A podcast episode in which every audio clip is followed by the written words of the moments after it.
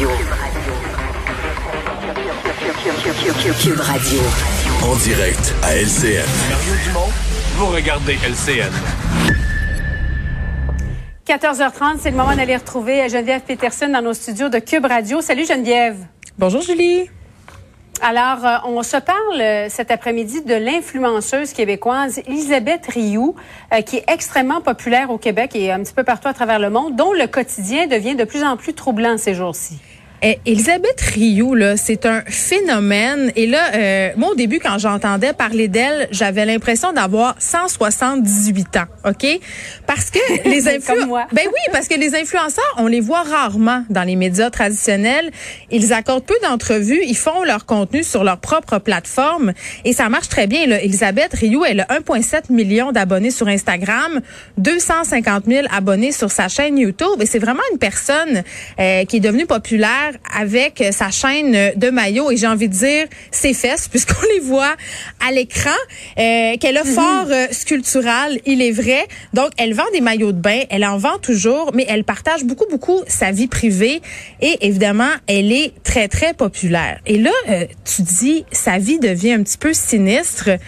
Mhm. C'est que ces derniers jours, en fait, une habitude qu'ont les influenceurs, euh, c'est de régler leurs conflits de façon publique. Et là, on la voit avec son chum. Euh, ils viennent d'avoir un enfant, ça fait pas très longtemps, et ils partagent absolument tout, euh, de l'échographie, ces moments intimes normalement qu'on garde pour nous là, euh, pour notre famille, peut-être pour nos amis les plus intimes, ben eux autres ils partagent ça partout dans le monde, partout. Ça fait le tour. C'est un phénomène qu'on appelle extimité. Tu sais, c'est une espèce de d'overdose d'intimité. L'exhibitionniste là au cube, ouais. Ben, tu sais, c'est de partager des affaires que normalement on aurait tendance à vouloir garder pour nous euh, à la face du monde. Elisabeth Rio évidemment n'est pas la seule à faire ça.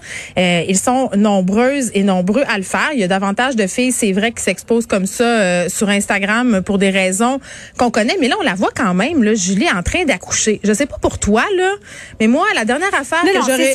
moi, j'ai j'ai eu un malaise quand j'ai vu ça, mais bon, je me dis c'est peut-être une autre époque. Mais là, elle a publié des photos d'elle où on, la voit avec des marques assez importantes, ben, euh, où elle dit que c'est son ex-conjoint qui est responsable de l'avoir battue. Là, c'est très très grave. Mais je veux dire qu'elle appelle la police là parce que il y a des milliers de petites filles qui suivent ça puis qui l'admirent.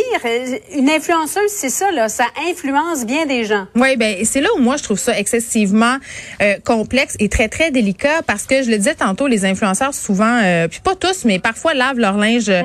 euh, intime en public.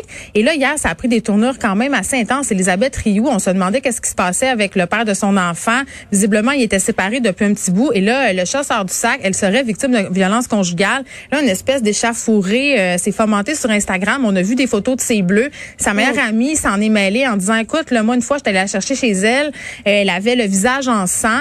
Euh, puis là, dernier développement, cette amie-là en question, là, euh, qui est une de ses meilleures amies, elle dit qu'il serait allé à la police. Elle serait allée à la police avec Elisabeth Rioux et qu'il y aurait un 810, un empêchement d'approcher la présumée victime. Mais ça va très, très loin. Puis quand on dit que c'est un modèle pour les jeunes filles, je sais pas si c'est la façon, la meilleure façon de gérer ça que d'être très impulsive dans le moment, de partager euh, ces captures d'écran-là, ces bleus, les répercussions euh, de tout ça, ça va être quoi? Est-ce que ça va être retenu contre elles? on a eu tous en débat. les, les, jeunes ont, sont très déprimés, ont beaucoup de difficultés en ce moment en raison de la pandémie et je pense qu'ils doivent se tourner vers d'autres influenceurs. Geneviève, merci beaucoup. On doit aller immédiatement à cette allocution du nouveau président des États-Unis, Joe Biden.